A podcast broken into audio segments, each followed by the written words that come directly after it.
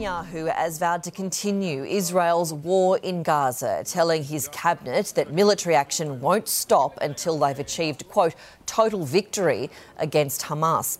It comes as new figures reveal a worsening humanitarian crisis in the Strip, with the Palestinian death toll now reaching nearly 23,000.